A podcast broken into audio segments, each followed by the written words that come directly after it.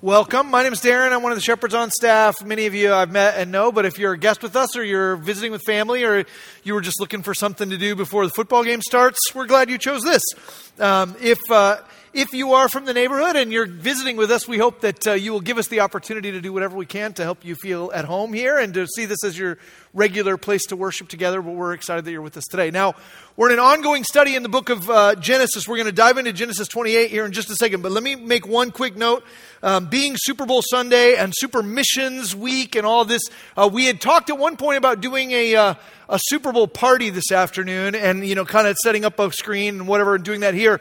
But with the team being a local team that's playing in the game today, uh, we really felt like it was a better opportunity for us to be connected with our neighbors and connected with friends and kind of a to do a thing off-site of church as opposed to doing it here. So we aren't doing a big Super Bowl party after the uh, the Taco Man and the opportunity to hear some of our missionary stories ends. We're encouraging all of you to go and be with your friends and invite people over to your home or go and be in somebody else's home or find a space to be an ambassador, enjoy the game, but be in connection with people in your circles. That's a big big deal to us around here. We don't want to be so internally focused that we miss the opportunity to engage with other people. So, this is a great day to engage with others, whether you like football or not. Uh, it should be fun. So, there's that.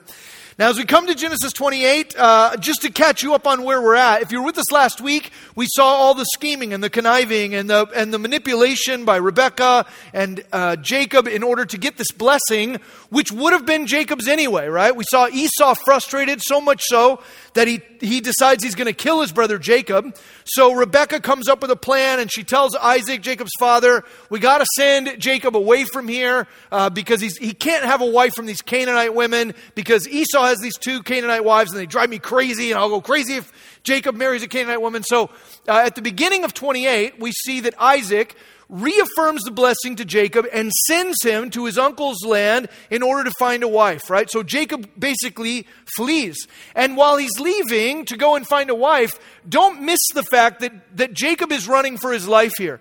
That he would not have left if the threat of violence wasn't looming, right? Esau had said he was going to kill him. So Jacob's leaving and he ends up isolated and fearful and alone on this journey so it, it's worth just thinking about the fact that all of that stuff that Jacob did last week the hair on the arms, and the lies, and the blasphemy, and the trickery, and all of it all of it did not acquire for him a greater share of the blessing than he would have had otherwise, right? So it's not like he gained anything from it. But what he actually, uh, the, the byproduct, the result is that he ends up alone and isolated and afraid and sort of on the run. We also see at the beginning of Genesis 28, there's a, a, quick section between like verses 6 and 9 that talks about Esau recognizing that his mother and his father were frustrated by his Canaanite wives. And so, in order to try and build some kind of rapport with them, he goes and marries another wife who's a descendant of Ishmael. Uh, that's not an endorsement by any means of polygamy. It's not a great solution even to the drama that's happening in Esau's life. But it is indicative of the lengths that we will go to to try and reshape or reform community because we're built to be connected to other people. And when that community falls apart, sometimes we go to desperate measures trying to appease those who are frustrated with us. We don't see any place in, in the Bible where it, it appears that Esau's attempts to repair that are actually successful. Uh, certainly, uh, marrying a third wife or, or another wife is, uh, it, it doesn't solve the problem. But for our purposes this morning, we're going to primarily look at what happens starting in verse 10 through the end of the chapter. And this is a dream. In fact, if we were to sort of subtitle this chapter, you might subtitle it as Jacob's Dream. Some of you may have heard of Jacob's Ladder. There are a lot of famous songs over the years that have been written about Jacob's Ladder or about Jacob's Dream. That all comes out of Genesis 28. Jacob is running for his life. He's running to his uncle's house. And on the way, it tells us here in 28 that he stops to make camp for the night. He lays his head down on a rock for a pillow, and God appears to him in a dream. Now, there are all kinds of places in the Bible where God speaks through dreams, and it is worth paying attention to the dreams you have. We would not say that God is always speaking through every dream. I, I have a recurring dream, actually, that happens in this room. I have it almost once a week. I, I have a dream that happens to me regularly where I, uh, uh, in my dream, the band finishes the song right before I'm supposed to preach. I'm sitting over here in the front, and uh, as soon as the song ends, I realize that I have not prepared a message. Uh, not only have I not prepared a message, I don't even know what book we're studying. I have no idea what I'm supposed to say, and it's my turn to walk up. The microphones are on, and I got nothing prepared. And it's what I would consider to be like a stress, like panic attack dream. I have that regularly, and you all are in it, so congratulations. Uh, I, I'm not saying that that dream is a, uh, is a message or an oracle from God, but it is a great catalyst for me to do my homework. You know what I'm saying? I don't want to be in that spot. We, we sometimes have dreams that have value and they have meaning. And it is worth paying attention to them because in the Bible we do see that God sometimes speaks to his people through dream. That's certainly the case in Genesis 28. God comes and appears to Jacob, and Jacob's eyes are opened to the presence and the blessing of God in some ways for the first time. So let's just read this together and kind of walk through it a little bit. It says this Jacob left Beersheba and he went toward Haran. And he came to a certain place and stayed there that night because the sun had set. Taking one of the stones of the place, he put it under his head and lay down in that place to sleep. And he dreamed, and behold, there was a ladder set up on the earth, and the top of it reached to heaven. And behold, the angels of God were ascending and descending on it. And behold, the Lord stood above it and said, I am the Lord, the God of Abraham, your father, and the God of Isaac. The land on which you lie I will give to you and to your offspring. Your offspring shall be like the dust of the earth, and you shall spread abroad to the west and to the east and to the north and to the south, and in you and your offspring shall all the families of the earth be blessed. Behold, I am with you, and will keep you wherever you go, and will bring you back to this land, for I will not leave you until I have done what I have promised you. Jacob is on the run Jacob is afraid. Jacob, as a result of his own manipulation and scheming, now finds himself separated from his mother and father, separated from his homeland, separated from the place that he lived his life, and, and in fear of his life at threat from his brother. And God comes to him in the midst of this dream, and the, the point of the dream is to affirm that he is not alone. I don't, I don't know about you, but I think all of us have moments in our lives, different seasons of our lives, where we feel like we're on the run. Maybe there are times where you feel like you're fleeing mistakes you've made, or you're fleeing broken relationships, or you're fleeing a season of your life you'd rather put behind you. But sometimes there are seasons of your life where you're on the run, or you feel like you're in isolation, or you feel like a bit of a refugee because you've been driven out, because the people no longer want you there, because they've chased you away. No matter where and when you find yourself on the run, it is a season of feeling some shame some loneliness, some isolation, some confusion, having questions both about who you are and what you're doing where you are. And certainly Jacob's feeling all of those things. And in the midst of that isolation and in the midst of that loneliness, God appears to him in the dream. Now, it's interesting as we read the dream. If you're if you have one of our Genesis journals and you're the kind of person who takes notes, I might encourage you to circle the word behold or underline it every place it appears in this dream because what's happening, it's almost like uh, it's almost like Moses when he writes this is uh, is setting up camera angles for us, right? It says Jacob lays his head on the rock to, to sleep and God gives him this dream. And behold, there is a ladder that goes from the earth to the sky, goes from the earth to heaven. And behold, there are angels ascending and descending. So there's like this increasing revelation like, whoa, there's this ladder. And whoa, there are angels going up and down on it. And whoa, there is God. So it's almost like the, the lens kind of pans out. And Jacob in his dream is made aware in succession of these astounding things, of these things that are worth beholding, if you will, right? Behold, there's a ladder, a connection point between man and God. And there are angels, these heavenly ambassadors or emissaries, these, these angels that do the work of God, ascending and descending on the ladder or the staircase. And behold, God Himself is there. And depending on the translation you've got, it either says that God is at the top of the staircase or he is at the bottom next to Jacob. And an interesting turn in the original language, the passage here could say either of those. It's not very clear whether it's pointing to the fact that God's at the top of the ladder or he's right next to Jacob. I'll tell you this it doesn't matter where God's standing. The point of the dream is that there is a connection point between Jacob and God. And there is a, a, sense of transit and communication and sharing and giving. There is a road, a pathway for fellowship and communion between God and man, and God is with him. And in fact, then God, and there's another behold in the midst of this, but God reaffirms the covenant that he made with Abraham and with Isaac now to Jacob. It says in verse 13, Behold, the Lord stood above it and said, I am the Lord, the God of Abraham, your father, and the God of Isaac. The land on which you lie I will give to you and to your offspring. Your offspring shall be like the dust of the earth, and you shall spread abroad to the west and the east and the north and the south. And in you and your offspring shall all the families of the earth be blessed. Behold, there's another one of those, right? I am with you and will keep you wherever you go and will bring you back to this land, for I will not leave you until I have done what I have promised you. Behold, there's a ladder. Behold, there are angels ascending and descending. Behold, there's God. Behold, He's with me. Behold, he is with me. I'm not alone. I may be on the run. I may be fearful. I may be isolated. But the message and the point of this dream that's being articulated to Jacob is I'm here. I'm with you, right? God reaffirms the covenant, which is a, a, covenant that promises place. He promises him land. It promises him people, that there'll be, uh, there'll be a mighty nation, that his descendants will be like dust on the earth. They'll spread east and west and north and south. And it's a promise uh, of blessing, not only blessing for Jacob and his descendants, but, but a promise that that blessing will spread through Jacob and his descendants to all the people of the earth. This is particularly relevant on a Sunday in which we're celebrating our partnerships with missionaries and ambassadors around the world. That God has said to Jacob, I will bless you, I'll give you this land, I will make you a great people, but I'm also going to bless every person on the face of the earth through you. And there, God is pointing, and we'll see this in a few minutes, God is pointing ahead to Christ.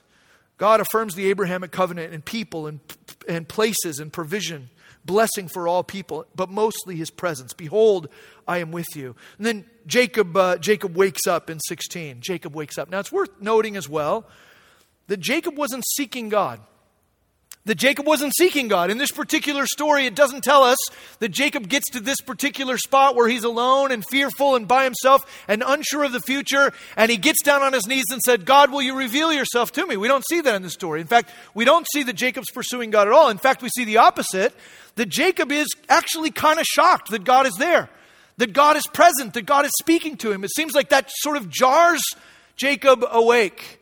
It's worth noting, as a, as a bit of a side note, but as something of theological importance, that, that God comes after us, that God pursues us. I know sometimes that makes us feel a little uncomfortable, right? Depending on your theological background, when I say that God pursues us, uh, that might do a little thing in your head. Maybe it doesn't, but it might do a little thing in your head where you go, hey, look, God doesn't pursue man because God doesn't need anything. He's all sufficient. He's completely content in and of himself. He has no needs, and therefore he doesn't come after people because he doesn't need us. Well, it's true that we believe God is all sufficient. And it's true that we don't believe God needs anything. And we believe that God is sustained in and of himself, that he's in perfect harmony, Father, Son, and Holy Spirit, from all eternity to all eternity. But it is equally true that there are places in the Bible like this one where the people that God interacts with didn't go looking for him, he showed up in their business. Does that make sense? That's good news for us. It's good news for us that sometimes you don't even know what you're looking for. You might have come through the doors of this church today not really knowing what you need, but thinking maybe church has something you don't have, right?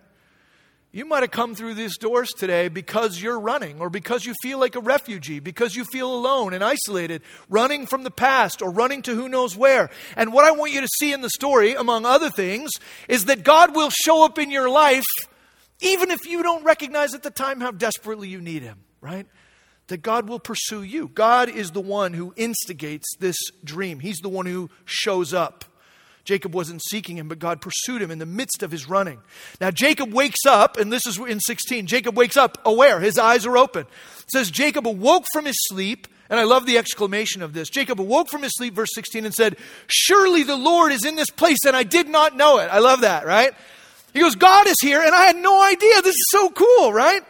Surely the Lord is in this place, and I did not know it. We're going to come back to this in a second, but it's worth noting that Jacob didn't know that God was there, but Jacob also didn't recognize something that we also affirm, which is that God wasn't just there, and that God isn't just there, that God is everywhere. It's possible that you today have come into this building again because it's your expectation that God somehow manifests himself in a church building in some way that is particular or unique. And what I am hoping is that through the course of the study this morning, you will see and that you will have your eyes opened that no matter where you are, no matter what you're facing, whether dark or light, whether fleeing from or running to, that God is there whether you know it or not that God is there. He wakes up and says, Wow, the Lord is in this place and I didn't know it. Says he was afraid and said, How awesome is this place? This is none other than the house of God, and this is the gate of heaven. His eyes are open to the presence of God. Uh, we, we all have moments where our eyes are open. I think I've told some of you the story before. Forgive me for the redundancy, but one of the scariest things that ever happened to me as a kid, I was in like uh, third grade, and I woke up in the middle of the night and I realized that someone had moved me out of my bed. And uh, I had gone to bed like any other night, kissed my mom, whatever, that sort of thing. And I'd gone to sleep. And I wake up, I, I'm like rocked awake in the middle of the night. And I realize something's wrong because I'm not in my bed. I'm lying on a, a cold, hard floor. And not only am I lying on a cold, hard floor, but I can tell that I'm tied up, right? My legs are tied up. And I can't see my hand in front of my face. It's pitch black. I don't know where I'm at. So I start to panic. My heart starts to beat really fast. I'm just a kid. I, I roll up onto my hands and knees and I start to crawl just to see if I can get out of the space where I am. And I immediately bump my head into something. I turn around and go the other direction. I bump my head that way. I turn every direction and I realize in the pitch black, I can't see anything. I realize not only am I tied up, not in my bed, not in my room, but that I'm like in a box. I'm in some kind of a small box. And so it slowly dawns on me in the darkness in the middle of the night that I, I've been kidnapped, that something terrible has happened. I'm not in my home, and I don't know where I am. And so I start to do the only thing I can think of to do, and that is to scream. And I'm screaming for my mom, and I'm screaming for my dad, and I'm screaming for somebody to help me and deliver me from the situation I'm in. And I'm terrified. And then the next thing I remember is a, a, bright light. And it's not like an angelic visitor, that would have been cool, but just a bright light. And then when my eyes adjust, I, I realize that I'm lying on the floor and I look up and I can see my mom, and she's standing in the doorway of the front bathroom in our home, which was right across the hallway from my bedroom. Turns out, uh, now that the light's on, I can orient myself. I, I, realized I'd gotten up in the middle of the night to go to the bathroom, and I'd gone into the front bathroom, and I'd, uh, I'd used the restroom, and then I'd just laid down on the floor and gone to sleep. And I thought I was tied up because my underwear were around my ankles. Uh, and uh, in the pitch black, I, I, I basically tried to crawl and bang my head into the toilet, and then I turned and went the other way and banged my head into the bathtub, and then went the other way and banged my head into this, the sink. And uh, I wasn't kidnapped. I, I hadn't been bound up. Nothing was. I was just a stupid kid, right? I was just a dummy. And I will tell you, there were two things that happened simultaneously. When the light got flipped on, when the light got flipped on, immediately there is. A, I'm just washed over with a sense of relief because I can see where I actually am and I can see who I'm actually with. Because my mother's there, because I'm in my house, because I'm kind of in my pajamas, right? I'm in a place that's familiar to me, and all I needed was the light to be switched on so that I could be aware of where I was in actuality and who I was with in actuality. Now, with that light, there was also incredible shame, right? Because my pants are around my ankles. And so there's a little bit of uncomfortability and awkwardness. But that shame and that awkwardness was chased away by the overwhelming sense of comfort in being in the presence of my mother. What God is doing for Jacob in Genesis 28 is flipping on the light. Jacob is feeling like his life is over. He's away from everything he knows. He's running away. All of his plans have resulted in him being out in the middle of nowhere by himself. And God shows up in this dream. And he says, I see you and I'm with you. And there is access between us. And I will bless you and I will prosper you. And I'm not going to turn loose of you until everything I've promised has come true. God is making him aware of both where he is and whose presence he's in. As a result, we see Jacob worship. In 18, it says, So early in the morning, Jacob took the stone that he had put under his head and he set it up for a pillar and poured oil on top of it, right? He's looking for an opportunity to worship, and so he consecrates the rock he was using for a pillow. He sets up his pillow rock and he pours oil on it as an act of worship and sacrifice. Verse 19, he called the name of that place Bethel but the name of the city was Luz at the first. Then Jacob made a vow, saying, If God will be with me and will keep me in this way that I go, and will give me bread to eat and clothing to wear, so that I come again to my father's house in peace, then the Lord shall be my God, and this stone which I have set up for a pillar shall be God's house. And of all that you give me, I will give a full tenth to you. You hear, you hear the awe right? You hear the worship that results simply from the light being switched on in Jacob's life. He felt like he was in the dark, he felt like he was tied up. He felt like he was alone. And all of a sudden, he sees that God is there. And so there is this worship that results. There's this adoration. There's even a vow, and uh, theologians kind of argue about its vow, and I'll, I'll hit this really quick. I don't want us to get hung up there. But there are some who will look at his vow and say, well, this ain't that great, right? Because it's a bit of an if then statement, right? It appears in our English translation like he says, if God does all the things he said he's going to do, then he will be my God. And some of the commentators and theologians will say, well, that's not perfect faith.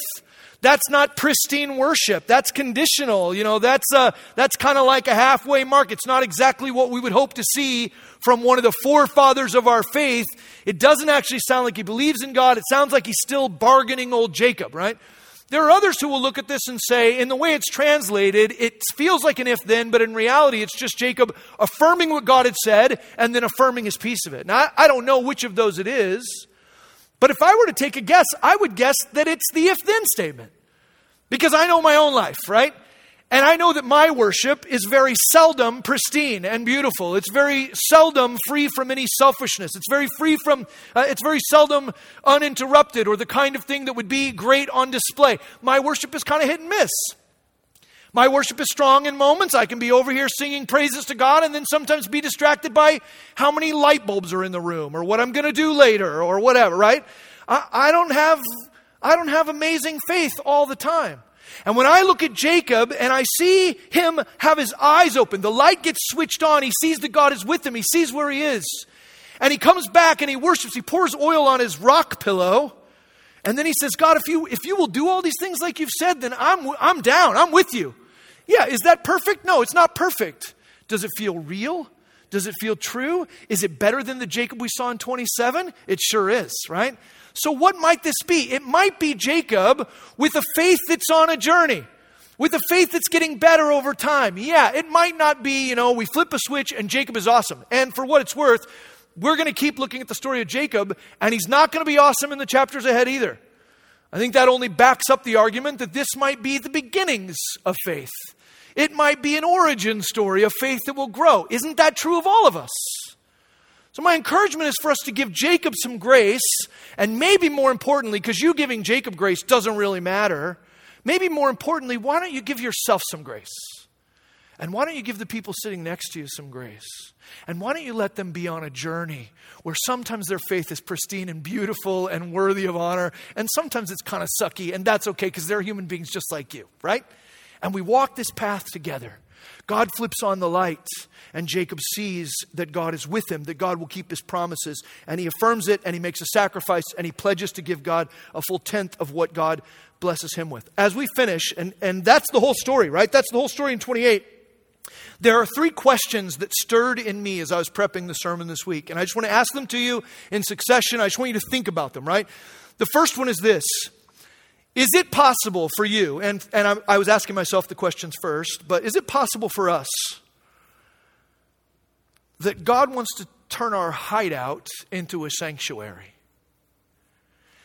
I, I, don't even know where you're hiding. I don't even know what that might mean to you, right? In your life, the places where you're hiding, the places where you feel like you're alone, the places where you feel confused, where you feel fearful, the places where you feel like there are all kinds of unanswered questions, the places where you feel like you're on the run. Is it possible that God wants to take your hideout and turn it into a place of worship, a place of adoration? Is it possible that maybe what feels to you right now like a dark bathroom floor with your underwear around your ankles is actually a place where God wants to flip on the lights and say, I see you and I'm with you and we got this? Well, I'll answer the question. I think certainly God can turn your hideout into a sanctuary. I think God can turn this moment of running away or this moment of doubt or this moment of fear, He can turn it into a place to meet with you, to connect with you, to, to be on mission together. God meets us many times in the dark and reminds us we're not alone. I love what the psalmist says in Psalm 139. Oh Lord, you have searched me and known me. You know when I sit down and when I rise up. You discern my thoughts from afar. You search out my path and my lying down are acquainted with all my ways. Even before a word is on my tongue, behold, O Lord, you know it altogether. You hem me in behind and before, you lay your hand upon me. Such knowledge is too wonderful for me. It is high, I cannot attain it. Where shall I go from your spirit? Or where shall I flee from your presence? If I ascend to heaven, you're there. If I make my bed in Sheol, you're there. If I take wings of the morning and dwell in the uttermost parts of the sea, even there your hand shall lead me and your right hand shall hold me. If I say, Surely the darkness shall cover me and the light about me be night, even the darkness is not dark to you, the night is bright as the day, for darkness is as light to you. I wonder if it's possible for you today to say with Jacob, Oh, the Lord is here and I didn't know it. You might feel like you're alone. You might feel like you're in the dark. You might feel like you've got all kinds of questions and doubts. And those things might even be true. You might be on the run. But is it possible that God wants to wake you up? He wants to flip on the light and say, I'm with you. I'm with you. And I got this. That God wants to turn your hideout into a sanctuary. The, the reality is uh, that you cannot find a place where God isn't. You can't find a place where God isn't. It's funny that Jacob's surprised that God is there, right? Because you can't find a place where God isn't. Now, we do sometimes fall into the trap of wanting to make a particular place more sacred than any other place, right? You maybe have had moments in your life like this one in Genesis 28 where God revealed himself to you in a profound way. Maybe you're at a Billy Graham crusade, maybe you're at a Christian camp meeting, maybe you're in a little Bible study in someone's home, and God revealed himself to you in a powerful way. And what can sometimes happen in our minds is then we go, Well, God met me there, and so he will only meet me there. Or God met me like this, and so He will only meet me like this. I need to recreate these places. I need to recreate these times. If I have a criticism of Jacob's response in Genesis 28, if I have a criticism, is that he kind of misses the point. The point of what God is saying is not, hey, I will meet you at Bethel, and if you want to talk to me, come back here because there's a ladder at Bethel. What God is saying is, it doesn't matter where you are, I'm with you. That there's nowhere you can go, right? We want to have the light switched on in our lives to recognize that there isn't a place that you can go where God isn't with you, that God isn't present and, and engaged. And we don't want to make it about this place or that place. We don't want to make it about this song or that song or this preacher or that preacher. We want to recognize that, that God can meet us anywhere, and we want to have our eyes open and our radar up for where God's going to meet us next, right? Where God's going to meet us next. The first question was Is it possible your hideout could become a sanctuary? The second question is uh, Is it possible that your pillow could become a monument? that one probably feels a little bit weird at first, but I, I think it's kind of weird that he takes this rock he laid his head on and he's like, I need something to commemorate what God has done. Uh, oh, I'm going to use this rock pillow. I'm going to set it up. I'm going to pour oil. That's going to be the thing. When people walk past here, they're going to know something happened, right? Let me tell you what, there's nothing special about a rock pillow. In fact, if you go there today, there, there, I'm sure there are people who will try and sell you this actual rock pillow, but it's not there, right? Because it wasn't about that particular pillow or that particular rock. It was about God's presence. So here's what I take away from that. I ask myself the question what are the mundane things that are lying right in front of me that God has bestowed His sacred presence upon? Well, the reality is all of it. There isn't a distinction between sacred and secular. We sometimes try to make it seem like, well, there are sacred books and there are secular books, and there are sacred songs and secular songs, and there are sacred Super Bowl parties and secular Super Bowl parties. And I want to say, nonsense, right? That God redeems it all, that He's in it all, that He uses it all. All we have to do is have eyes to see how God will use the mundane things. How can God show himself in the midst of my cornflakes? How can God show himself in the midst of my new puppy? How can God show himself in the midst of the lawnmower? How can God show himself in the midst of a corn dog? I don't know, right?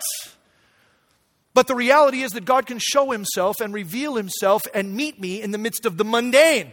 And if I'm only looking for shooting stars, or if I'm only looking for some sort of mystical experience, I miss the rock pillow in front of me upon which God gave me a great dream I needed at the right time. So, what I'm suggesting is that maybe we recognize that everything in our life holds the potential to be a vehicle for God's grace and a vehicle for our opportunity to declare the truth to other people who, who are still in the dark. Every common item becomes a vehicle for grace and worship and proclamation if used. I mean, what are we celebrating on Mission Sunday? On Mission Sunday, we're celebrating that there are all of these people that God has called to serve both here and abroad. And what is it they're doing? They're declaring the, the availability of God. It's interesting, you know, Jesus himself refers to Genesis 28. I don't know if you remember it from our study in John. But in John 1, when Jesus first meets Nathanael, remember Nathanael is under a tree, and Jesus comes to him and he's like, Oh, Nathanael, a man in whom there is no guile. And Nathanael's like, Have we met? You know me? And he's like, Well, when you were under the fig tree, I saw you there. And Nathanael's like, You are the one. I'm going to follow you. And Jesus goes, Well, actually, let me, I won't paraphrase it. Let me just tell you. In John 1:50, Jesus answered him, Because I said to you, I saw you under the fig tree, do you believe? You'll see greater things than these. And I'm, this is probably not Jesus' voice, it's just me doing a bit, right? So Jesus says, You will see greater things than these. Verse 51 And he said to him, Truly, truly, I say to you, you will see heaven opened and the angels of God ascending and descending on the Son of Man. This is a place where Jesus refers to himself as the Son of Man, which is a connection with the messianic prophecy out of Daniel. Jesus looks at Nathanael and he says, You think it's cool that I spotted you under the fig tree? You ain't seen nothing yet. Because I am the ladder, Jesus says. I am the thing, I am the one who makes access between heaven and earth, between God and man possible. It's why Paul will tell us in 1 Timothy that, that Jesus is our mediator. 1 Timothy uh, chapter 2, verse 5 says, For there is one God and there is one mediator between God and men, the man Christ Jesus, who gave himself as a ransom for all which is the testimony given at the proper time. John 14, 6. Jesus himself says, I am the way and the truth and the life. No one comes to the Father except through me. Jesus says to Nathanael, I'm the ladder. You remember that story from Genesis 28 about the dream Jacob had? I, I am the way in which God and man have communion again, in which that communion is restored, Jesus is saying.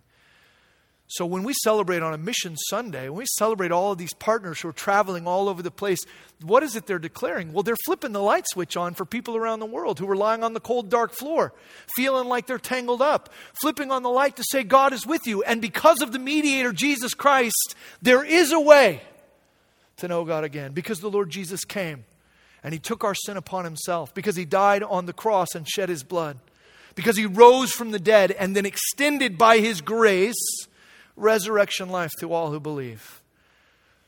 When we talk about when we talk about recognizing the sacredness of all things, our pillows becoming a, a monument, that is true for those who are traveling to Cuba and Ecuador and El Salvador and all these other places, but it's also true for us who are just going to travel in, in about 45 minutes, you know, back to Placentia.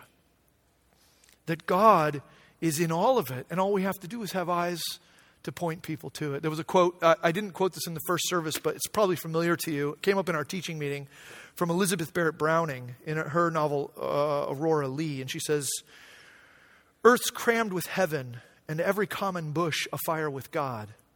But only he who sees takes off his shoes. The rest sit around it and pluck blackberries. Maybe you've heard that before. It, it's, it's eyes to see that the pillow is something God can use to wake us up to who He is. The last question I want to ask you today is this Not only uh, can your hideout be a sanctuary, can your pillow become a monument, but what if rather than a fugitive, God intends for you to be a pilgrim?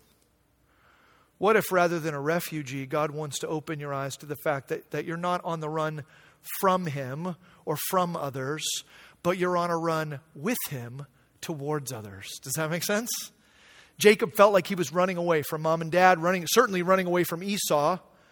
But what God does is He shows up and He says, Hey, no, no, no, I am with you. You're not running from me, you're running with me towards a future in which all the people of the earth will be blessed. All the people of the earth will be blessed through your descendant, the Lord Jesus, the mediator between God and man. I, I can't help but think there may be some sitting in the room again today who, who you, you just have spent a, too long a time thinking of yourself as a refugee or as a fugitive, somebody on the run. You're guilty and ashamed about the things you've done in the past. You don't feel like you could be used. There are too many hangups, too many issues, too many doubts, too much confusion.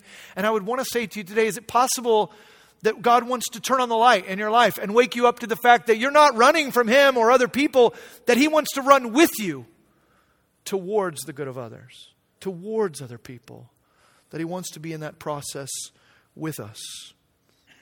Matthew 28, Great Commission, also appropriate for Mission Sunday. I think we, most of us, have heard the Great Commission before. He says, As you go into the world, make disciples baptizing them in the name of the Father and the Son and the Holy Spirit, and teaching them to obey everything which I've commanded you. But what a lot of people miss in the Great Commission is the way Jesus starts that sentence and the way he finishes it. He starts by saying, All authority in heaven and on earth has been given to me, to Jesus, not to Darin, right? Jesus says, I got all the authority.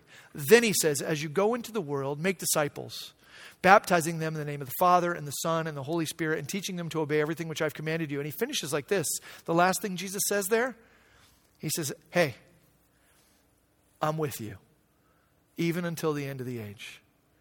Well, what's the message? The message in the Great Commission is the same message that God gives to Jacob in Genesis 28. You think you're alone? You're not. I'm with you, and we're in this together. Is it possible, church? Is it possible that, that God doesn't want you to see yourself as a fugitive, that He wants you to see yourself as a pilgrim, as a missionary? I think it is. I think it's possible that your pillow could be a monument, that your hideout is actually a sanctuary, and that your refugee status is outdone by your pilgrim status. In this chapter in 28, and we'll see this in the weeks ahead, in this chapter, we see that this becomes the place where Jacob begins to see the God of his fathers as his own the place where Jacob begins to see the God of Abraham and Isaac as the God of Jacob. And it begins when God flips on the light with a dream, head on a rock, and things start to change from there. We're going to continue our worship this morning uh, through praying for one another. Uh, through active and honest response. The band's going to come back up and we're going to sing together. But this time of response is meant to be dynamic. It's not meant to be static, right? So what we're looking for in response, and I don't mean what we as a church are looking for, I mean what we as individuals are looking for, is what's an honest response to how God may be stirring in you right now. God may be stirring in you in a way that has nothing to do with what I just preached. Uh, he may be stirring in you a thing that's in this text that I missed. He could be stirring in you something somebody said to you last week, whatever. I, I don't know what God is stirring in you. But as we respond, there are opportunities to respond in a dynamic way. You can stand up, you can sit down, you can put your hands in the air, you can lay down on the floor, you can dance. I, it doesn't matter what it looks like. What we're looking for is a posture of honesty in response. The elders and the staff are going to come and make themselves available here in the front to pray with you. And that's just us being family. That's just going, hey, if you got stuff going on, churning in you, or God moving in you, and you just want to walk the path with another human being, here are some human beings available to walk the path with you if that's, if that's something God might prompt in you. But as we sing and as we respond, the most important piece, not, not whether you stand or sit or sing or don't, the most important piece is what is God honestly doing in you? And can you be brave enough and can you be honest enough to respond in truth? And whatever that looks like is welcome in this space as we respond to God's movement among us. Let me pray. God, Move in us. That's all, that's all we ever want. We, we want to see the ways in which our hideouts become sanctuaries and our pillows become monuments and our running away becomes a running toward. Will you move in us and give us the courage and the honesty to just be true and to respond to you in a way uh, that is a, a, a real reflection of how you're moving in us? We pray that in Christ's name. Amen.